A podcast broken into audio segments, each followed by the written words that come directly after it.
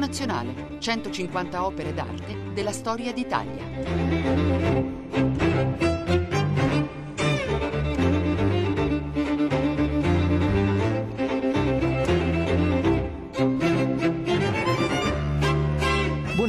Luca Scarlini dal Museo Nazionale di Radio 3. Quest'oggi, per la sala dedicata alla materia, gli elementi, la forma, la struttura e la tecnica, dove già sono ospitate opere di Alberto Burri, Yannis Cunellis e di Salvator Rosa, giunge 32 metri quadrati di mare di Pino Pascali, un'opera importante degli anni 60 che ci viene portata da Angela Vettese che è docente all'Università UAV di Venezia dove dirige il corso magistrale in studi sull'arte ed è docente di teoria e critica dell'arte contemporanea.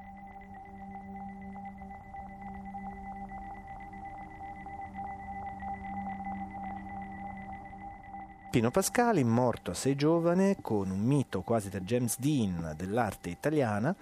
è un artista che negli ultimi anni è tornato fortemente all'attenzione anche per tramite della realizzazione del museo fondazione a lui dedicato a Polignano a Mare in provincia di Bari e in quel luogo si sono tenute numerose mostre su aspetti specifici della sua opera. Per raccontare questa figura, che ha aspetti anche biografici estremamente curiosi, su cui eh, ci sono stati interventi e contributi anche negli anni recenti, vale la pena di fare riferimento per presentare l'artista a una lettera che nel marzo del 68 manda al suo gallerista Alexandre Iolas che sostiene il suo lavoro, che spiega molti aspetti di un'opera realizzata in tempi molto brevi a cui Pascali si votò integralmente ma anche con grande ironia. Caro Iolas, ho ricevuto tempo fa il tuo denaro, 400 dollari. Grazie, ma non mi è rimasto una lira. Sto spendendo molto per il lavoro, le fatture intestate a te, ma sono rimasto a metà. Mi deve arrivare altro materiale e non so come pagarlo. Alla fine del mese una mostra con Gianni Cunellis al Museo di Wiesbaden Baden in Germania ed altre, ma parteciperò solo a quella al museo. I pezzi che sto facendo sono molti e grandi e spero che tu li veda prima della prossima biennale. Tra di questi sceglierò un grande pezzo da mandare alla biennale. Non ho i soldi per andare a Venezia per montare i pezzi e anche per il camion, che è a mio carico, essendo scaduto il tempo per mandarli tramite il camion della biennale. Normali problemi, come vedi, ma ho anche molte idee che voglio fare a tutti i costi. Del resto ci saranno molti pezzi. Per favore mandami altri 400 dollari. Baci, Pino Pascali la parola ad Angela Vettese.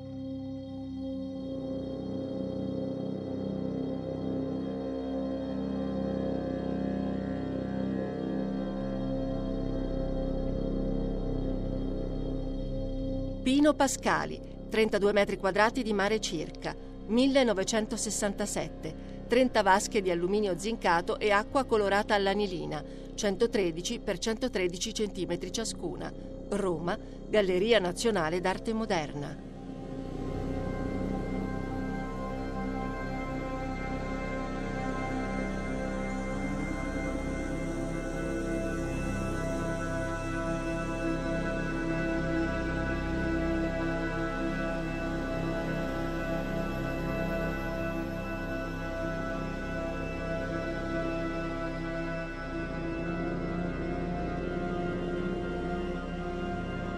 32 metri quadri di mare circa, 32 vasche di ferro quadrate in cui si versa dell'acqua da colorare con l'anilina, poche gocce e l'azzurro diventa blu come il Tirreno o azzurro come un certo Adriatico, quello su cui aveva vissuto Pino Pascali, uno degli indimenticabili enfant terrible dell'arte italiana. Appunto, stiamo parlando di quest'opera conservata presso la Galleria Nazionale d'Arte Moderna, dal titolo 32 metri quadri di mare circa, che parla uh, di un'Italia che non c'è più ma che in fondo ci riguarda ancora.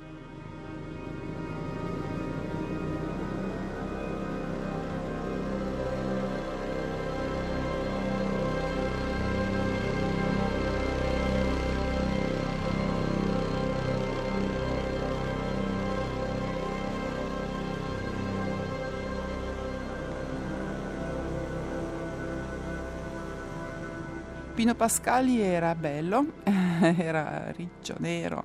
eh, con quest'aria molto latina, nato a Bari e poi vissuto in Albania, Tirana e dopo ancora a Polignano a Mare, dove oggi risiede la fondazione a lui intitolata, e poi ancora era andato a Napoli a fare il liceo e infine a Roma a fare l'Accademia di Belle Arti, dove completò appunto i suoi studi con grande onore e fece parte di quel gruppo di ragazzi stravaganti che Alberto Arbasino ha definito scuola di Piazza del Popolo.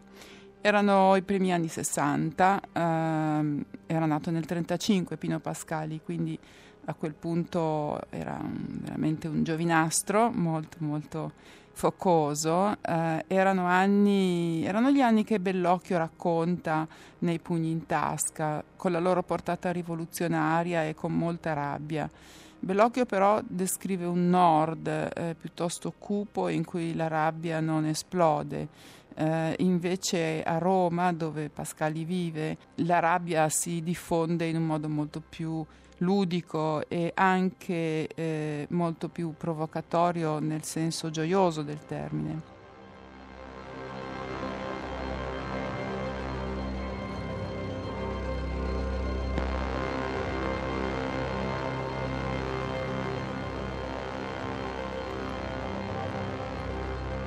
C'era comunque una voglia di rivoluzione in tutto il paese, un desiderio di ribaltare i valori morali eh, che erano moneta corrente in un dopoguerra eh, molto per bene, con tanto desiderio di ricostruire, ma anche con tanto desiderio di ritornare a una sorta di normalità che portasse via tutte le anomalie della guerra.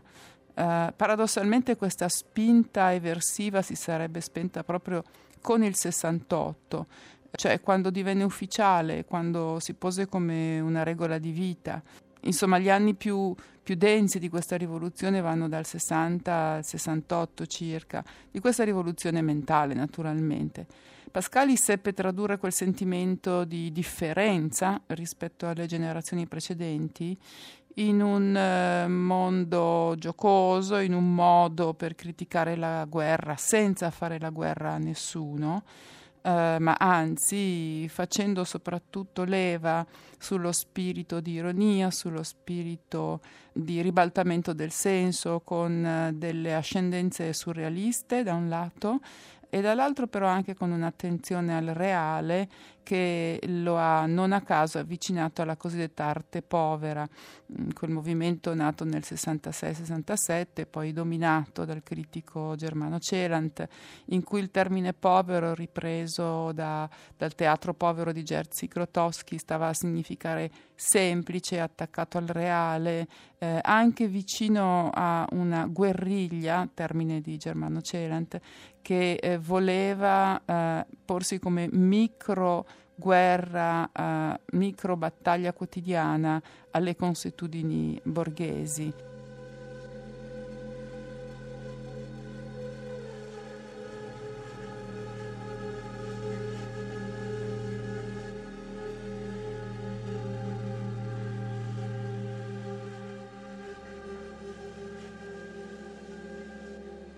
Angela Vettese racconta 32 metri quadrati di mare circa, di Pino Pascali.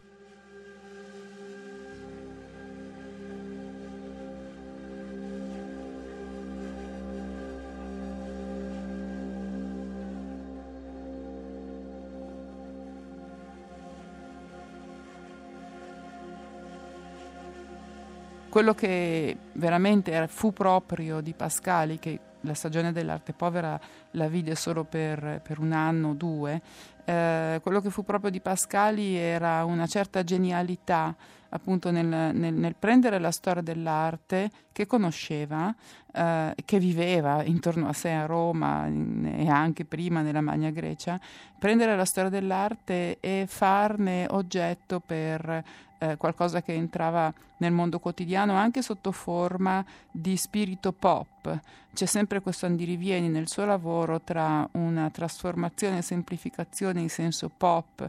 della realtà e dall'altra parte però la permanenza della memoria del, del classico.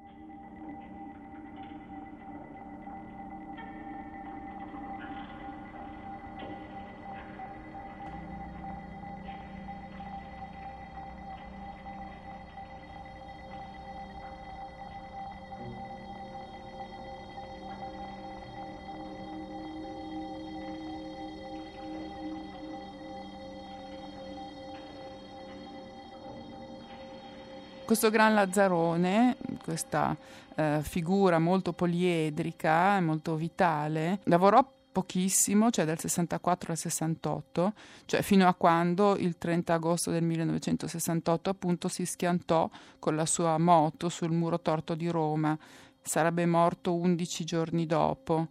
Uh, in quei quattro anni riuscì a essere una guida comunque per molti, diede consigli a Fabio Sargentini, suo grande amico, gallerista, gallerista dapprima col padre e poi da solo, giovanissimo, e proprio con Pascali cercarono insieme una nuova galleria, uno spazio adatto al nuovo tipo di arte. E lo chiamarono ironicamente Lattico,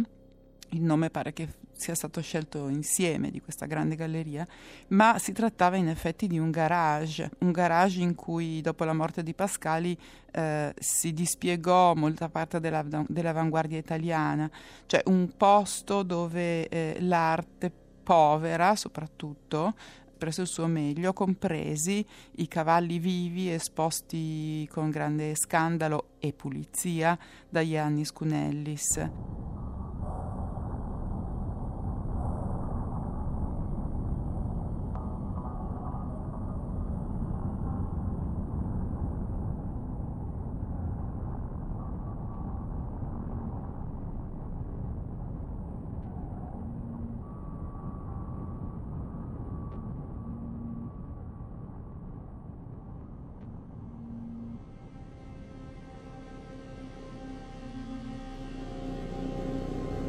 La citazione di Cunellis non è un caso. Pascali, come ho già detto, condivideva con l'amico greco il culto del mito classico, che andava a mescolarsi con la critica di un mondo industriale per ricercare delle radici più antiche.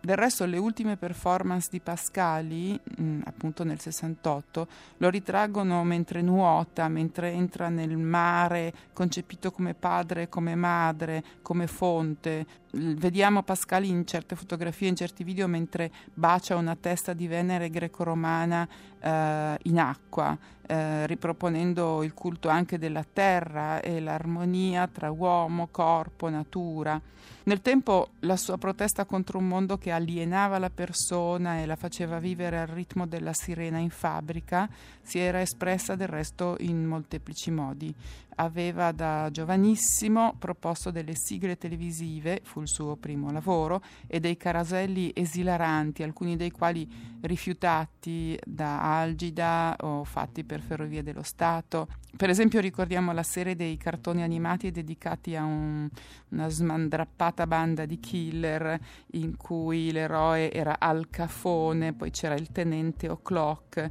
poi c'era Johnny Malamende con la D, eh, con la D barese e appunto in questi filmati pubblicitari già eh, si vedono eh, le, sue, le, sue, tendenze al ribaltamento di tutto ciò che è per bene.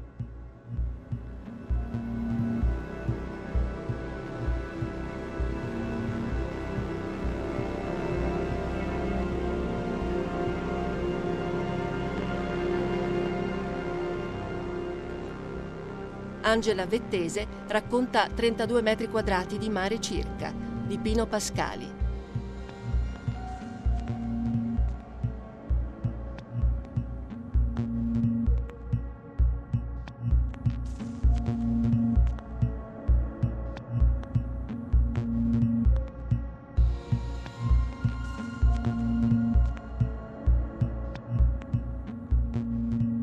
Vedere questo mare, per vederlo nella sua suggestione blu, il punto di riferimento è museoradio3.rai.it, come sempre, in cui si può vedere l'opera, si possono avere suggestioni bibliografiche e di approfondimento sull'artista e su chi parla di questa opera che ha avuto un ruolo particolare. Per capire anche come quanto Pino Pascali amasse il gioco, l'ironia e la provocazione, va segnalato, eh, come ci raccontano i biografi, che nell'anno 1952, nell'occasione del, del Carnevale a Bari, per la precisione in via Sparano, ebbe l'idea di presentarsi con un suo amico, lui Pascali in divisa da SS e l'amico invece con una divisa fascista. Così Un testimone racconta: a fianco avevano uno sbigottito cameriere, al cui altro fianco c'era il finto ufficiale italiano comparso marziale romano-tedesco. Attraversarono alcune tra le più importanti strade di Bari, spargendo stupore, mista panico tra i passanti. E naturalmente i due vennero fermati dalla polizia e diffidati a fare ancora azioni di questo tipo, che vennero ritenute ragazzate e carnevalate, ma era in realtà già una performance, come avrebbe potuto essere anni più tardi in un contesto di galleria de che avessero ospitato azioni, comportamenti, esattamente come l'attico, nella cui creazione Pino Pascali ebbe un ruolo specialmente importante. L'attico, una galleria che aveva il nome di un grande luogo elevato e che stava in realtà in un garage, che era grande e che poteva ospitare i cavalli di Cunellis e le azioni di una generazione artistica che non si voleva limitare certo più alla tela o alla scultura, ma aveva bisogno di potersi presentare in modalità sempre più complesse ed artistiche articolate. Da qui quindi, da questi momenti giovanili di provocazione, nasce una linea molto chiara che poi Pascali declinerà in opere estremamente personali, ma declinerà anche nel lavoro commerciale per i caroselli e per la televisione per la RAI, di cui Angela Vettese accenna.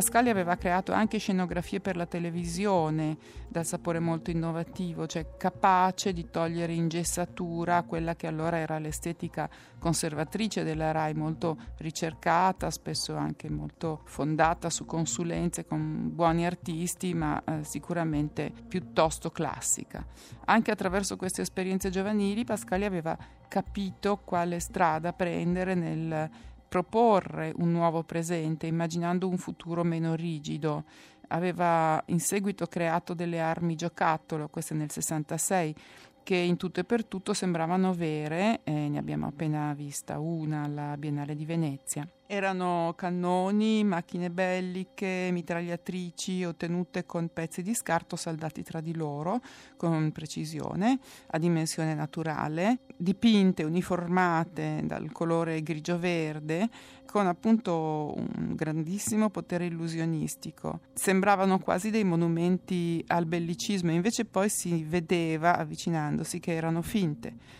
che erano appunto grandi giocattoli poco rispettosi di qualsiasi retorica bellica, anzi erano proprio monumenti al pacifismo e alla voglia di non fare sul serio. Abbiamo visto appunto recentemente il cannone Bella Ciao, i lanciamissili Uncle Tom e Uncle Sam, il missile e le mitragliatrici che appunto giocavano anche con questo mito del progresso, eh, del progresso nell'ambito della tecnologia bellica che chiaramente richiama anche la guerra fredda quella che allora era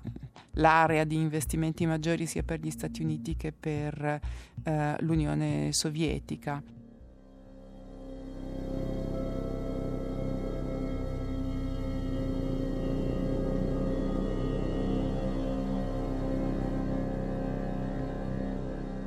Trentadue metri quadrati di mare circa, di Pino Pascali,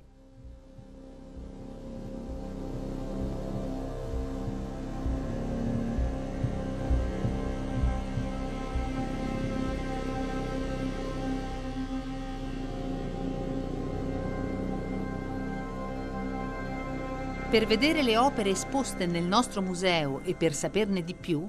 museoradio3.rai.it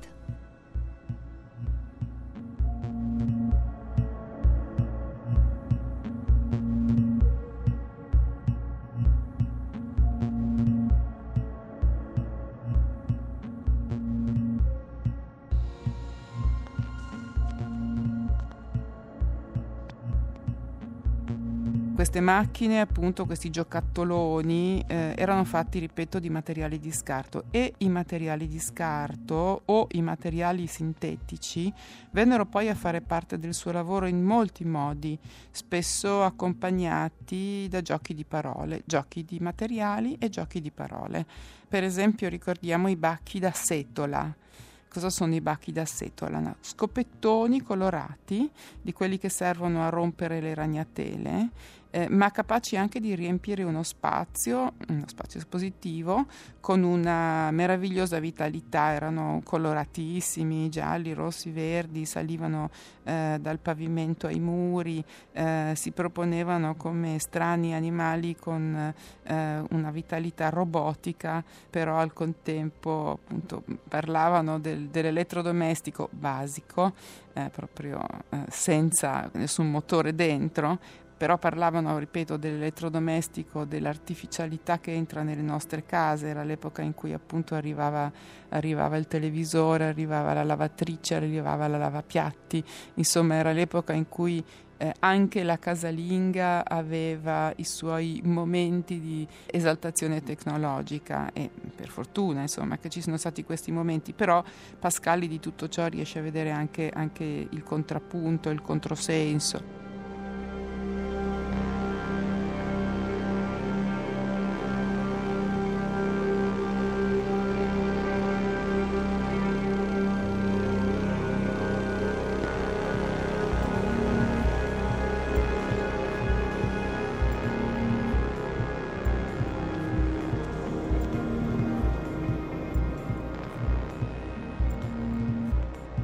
Questi oggetti parlavano al tempo stesso quindi della casalinga di Voghera, come del desiderio della nuova arte di entrare dappertutto e di essere fatta con tutto in modo antiaccademico. In verità Pascali amava la pittura, l'aveva studiata, non voleva tradirla fino in fondo, voleva solo rinnovarla. Le sue opere più note alla fin fine sono delle tele da pittore, tele bianche, tirate e deformate da un telaio di legno che eh, le trasformava in sculture. E così eh, possiamo, sfogliando i suoi cataloghi, vedere dei dinosauri con le loro vertebre, degli animali acquatici come delfini e balene, eh, anche un mare, delle, delle onde eh, un mare in cui la tela veniva lasciata appoggiare per terra e appunto le onde non erano altro che gli angoli di tele bianche che si alzavano come onde eh, giocose con anche un raggio di luce che, che batteva su di loro come, come fosse un riflesso.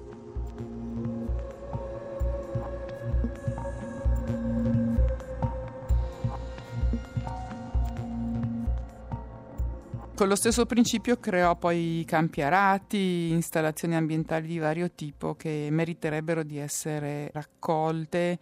tutte in una grande mostra. Speriamo che succeda presto.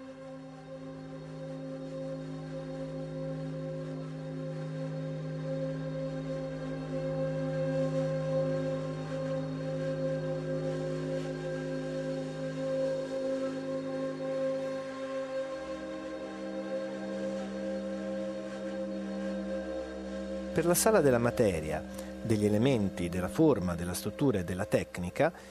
vi è proprio una comunicazione diretta tra Gianni Scunellis, Gianni come lo chiamava Pino Pascali, e Pascali e i suoi metri di mare. E naturalmente in questa comunicazione diretta varrà anche la pena di dire che oltre alla citata galleria Lattico vi furono anche altre gallerie private che dettero specialmente spazio alla presenza di Pino Pascali. Recentemente è uscito un volume da Electa molto importante dedicato a Lucio Amelio, il grande gallerista napoletano che aveva creato la Modern Art Agency e la fotografia di copertina è appunto Amelio in mezzo ai giocattoli di guerra, ai cannoni e alle contraeree di Pascali. L'immagine che è molto forte riguarda una mostra che si era inaugurata a Napoli dopo la morte di Pascali nel 1970, il 21 dicembre per la precisione, e Amelio decise di farsi ritrarre in abito di jeans, secondo lo stile di quel tempo, in mezzo alle opere di Pascali. L'immagine è molto forte e per questo è stata scelta per raccontare l'opera del gallerista napoletano, che naturalmente ha legato il proprio nome poi al progetto Terremotus, quando vi fu il terremoto a Napoli, a cui coinvolse Andy Warhol e Joseph Beuys. Pascali continua a tornare, era anche un cannone, come accenna Angela Vettese, nell'ultima biennale che molto trattava dell'immagine politica del mondo e vi è come una sequenza di eh, riferimenti che eh, fanno sì che alcune sue opere siano anche collegate a tanta letteratura. Basti prendere la copertina della Bella di Lodi, che è la sceneggiatura trasformata in romanzo del film di Mario Missiroli scritto da Alberto Arbasino che poi ne trasse un romanzo in cui ci sono, per volontà di Arbasino stesso, nell'edizione originale inizio anni 70, le labbra straordinarie di Pascali che sono una delle sue opere più citate.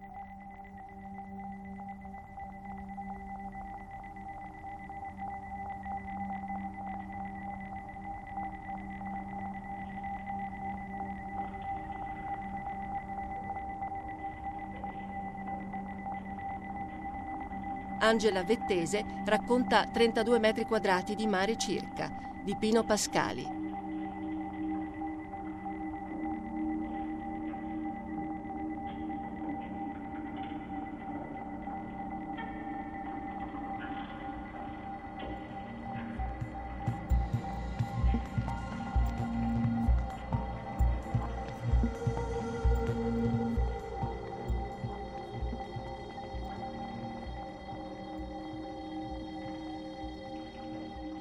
Ecco allora che possiamo tornare al suo eh, mare, ai 32 metri quadri di mare circa, cioè quello che fu comperato dalla Galleria d'Arte Moderna di Roma eh, e che ancora eh, sta là grazie alla luminosa azione di Palma Bucarelli la grande direttrice della Galleria Nazionale d'Arte Moderna di Roma, la quale aveva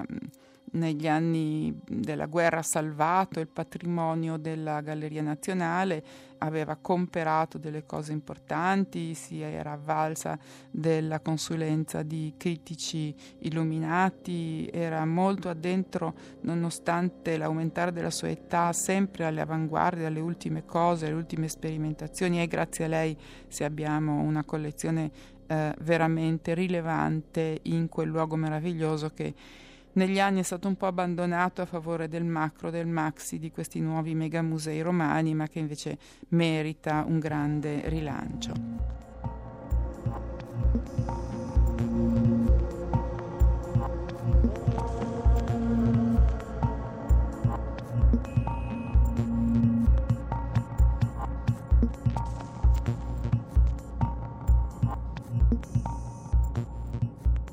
Allora, quel mare è una distesa, ripeto, di vasche alte 6 cm di metallo quadrate dentro cui eh, sta l'acqua e che ricordano quindi un'altra opera di Pascali, cioè un metro cubo di terra e due metri cubi di terra, vale a dire elementi primari portati alla geometria della, dell'opera d'arte, alla geometria della classicità. Si potrebbe pensare anche a un eco del minimalismo americano, ma in fondo noi italiani non dobbiamo mai dimenticare che alle influenze americane possiamo associare il nostro culto vitruviano per la proporzione, non, non, dobbiamo mai sentirci solo o troppo debitori di quello che ci è arrivato dall'America.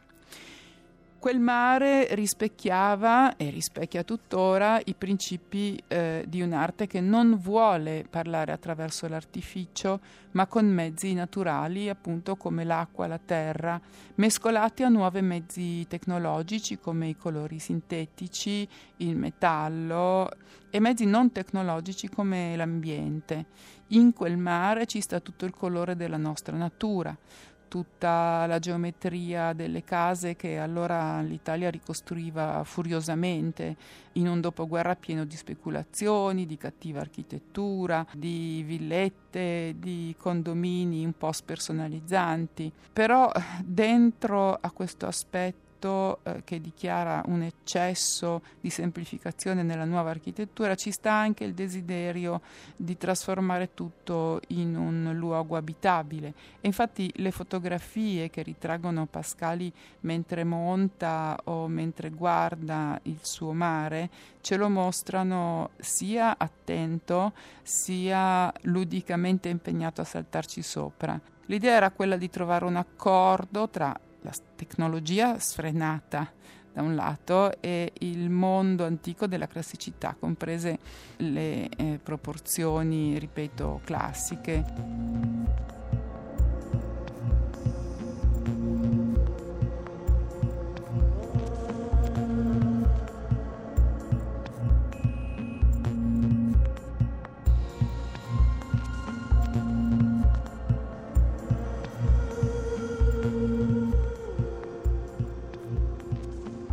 Guardando l'opera si vede come alcuni suoi elementi all'estremo angolo, alcuni di questi quadrati che non sono saldati uno all'altro ma sono accostati uno all'altro, eh, si stacchino dalla regolarità della disposizione e prendano una sorta di autonomia, consentendo cioè l'eccezione laddove si riscontrava un eccesso di regola, prendendo il volo e la loro libertà laddove la libertà era sentita come necessaria. Insomma, quella virgola di imprevedibilità che connota in effetti il modo di pensare italiano. Una bella lezione, valida ancora oggi, capace di ricordare alcuni valori del nostro modo di sopportare la dissonanza percettiva, la dissonanza cognitiva, eh, la mancanza di bilanciamento. Eh, noi italiani sappiamo costruire perfettamente delle proporzioni armoniche e sappiamo anche tradirle e questo non è un disvalore ma un valore nel senso proprio che parla di flessibilità, un atteggiamento che parla di continua flessibilità, adattabilità alle cose.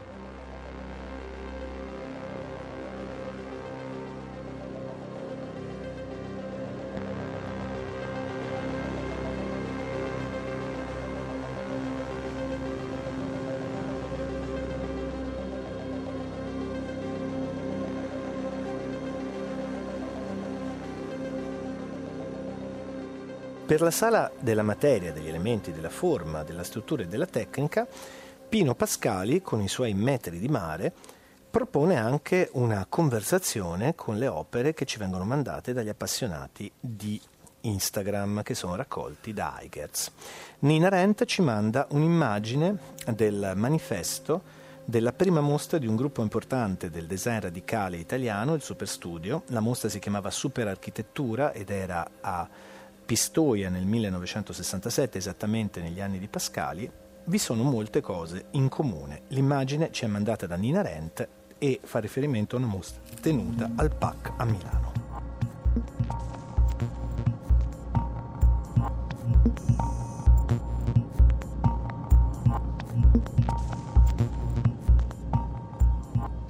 Angela Vettese racconta 32 metri quadrati di mare circa, di Pino Pascali.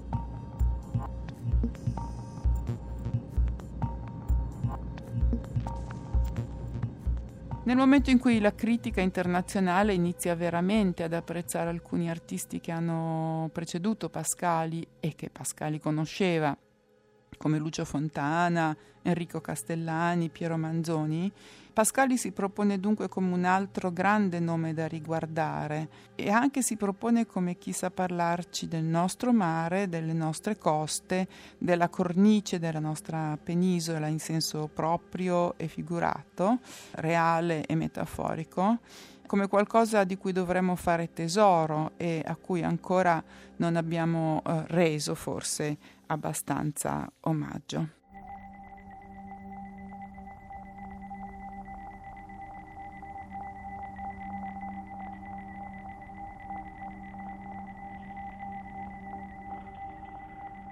Non dimentichiamoci che eh, Pascali è stato anche uno dei protagonisti della stagione pop italiana insieme a Franco Angeli, Tano Festa, Ceroli laddove per pop in Italia cosa si deve intendere? Un altro uh, nome che naturalmente viene subito in mente è quello di Mario Schifano con le sue Coca-Cola, con i suoi uh, brand, logo così sfrangiati, sgocciolati. Ecco, mentre in America e in Inghilterra la pop è qualcosa di molto assertivo, che prende atto del mondo consumistico, lo accetta per quello che è e quasi se ne sente vittima ed eroe, in Italia eh, la pop è eh, un modo per parlare di qualcosa di veramente nuovo che arriva, che arriva dall'America, ma che fa anche un po' ridere. Eh, ricordiamo sempre la scena famosa, Maccherone mi hai provocato, io ti mangio, di, di, di Alberto Sordi. Ecco, Pascali era un po' un uh, eroe di questo ribaltamento continuo, eh, però questo ribaltamento era anche molto più profondo di quanto non, non, non possa sembrare, appunto, eh, data la mia citazione di Alberto Sordi, e senza nulla togliere ad Alberto Sordi, ovvero ricordiamo che durante il 1968 lui fu invitato alla Biennale di Venezia e eh, si comportò un po' come un anti-Pasolini, nel senso che si arrabbiò molto con i poliziotti che avevano receduto dal prendersela con gli studenti eh, e se la prese però anche molto con gli studenti perché, perché, gli studenti non volevano che le sue opere fossero esposte alla Biennale e pretesero che la maggior parte degli artisti ribaltassero le proprie opere oppure eh, addirittura le portassero via.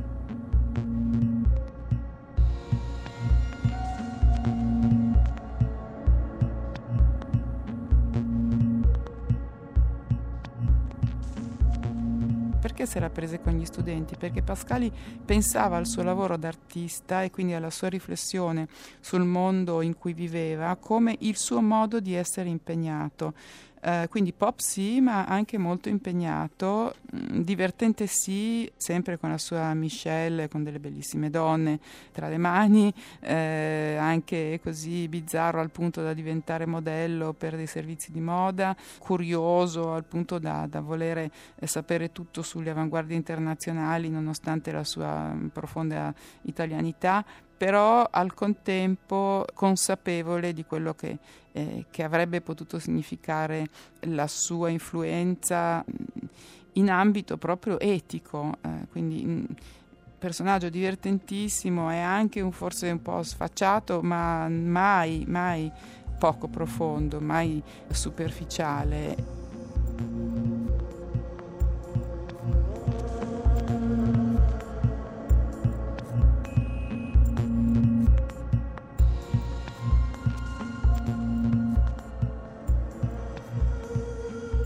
Così dovremmo forse riguardare sotto questa chiave tutto ciò che fu la pop italiana e cioè tutti questi personaggi che sono passati per essere divertenti, amici delle contesse, pieni di amanti e di macchine sportive quando qualcuno gliele prestava perché comunque erano squattrinati, ma in realtà si trattava anche di persone che avevano studiato a fondo la pittura, che avevano studiato a fondo il disegno, l'anatomia e che mettevano in relazione tra di loro queste due cose, l'immaginario consumistico e l'eredità italiana, mm, l'eredità occidentale, il canone europeo, sempre pensando che sotto ci fosse un discorso non solo formale ma anche morale.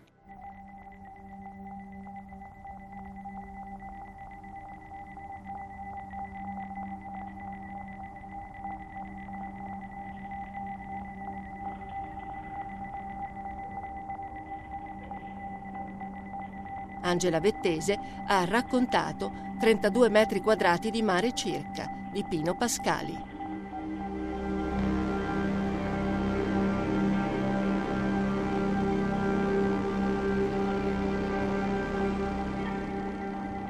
Pascali tra le sue numerose identità ebbe molta passione per Pulcinella, che spesso interpretò per una serie di sketch legati a dei caroselli. E tra i testi che Pascale ha lasciato in cui parla di se stesso colpisce questo. Io sono un punto a sinistra nel foglio, traccio la I, continuo in O, salto alla S, passo alla O, percorro la N e termino in O, il che, riassumendo tutte le lettere nelle iniziali, produce io sono. Ed ecco, io sono appunto Pulcinella e io gioco. E poco tempo fa, 4-5 anni fa, si è tenuta a Pesaro una mostra curata da Ludovico Pratesi e da altri, in cui si dava conto del lavoro pubblicitario di Pascali, estremamente divertente, tra l'immagine di Pulcinella, al cafone citato anche da Angela Vettese, e un immaginario estremamente curioso che gioca anche con riferimenti popolari. Eh, per esempio ci sono delle sculture chiamate Milord che sono fatte con dei tubi di biscotti da eh, pubblicizzare, ci sono dei gelati che hanno Al Cafone e il suo rivale nemico che è il tenente O'Clock con dei cartoni molto buffi realizzati con collage. Eh, ci sono anche delle immagini curiosissime per le ferrovie dello Stato. Insomma, di tutto in una opera creata in tempi rapidissimi che Pino Pascali ha saputo creare lasciando un segno forte nell'arte italiana degli anni 60. E naturalmente per un riferimento musicale, data la passione di Pascali per Pulcinella, non possiamo non citare con quelle paroline dal Pulcinella di Igor Stravinsky. Un saluto da Luca Scarlini dal Museo Nazionale di Radio 3.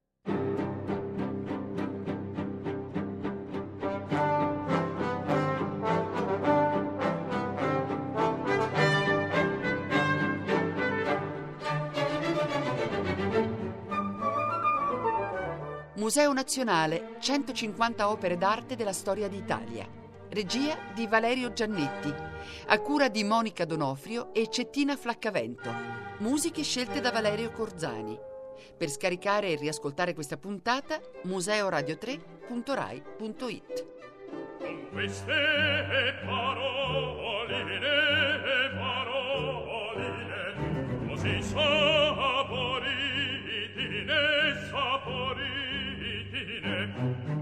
il cor voi mi scippate voi mi scippate alla profondità. Bella restate qua restate qua. E se mi unite appresso, se dite dite appresso, io cesso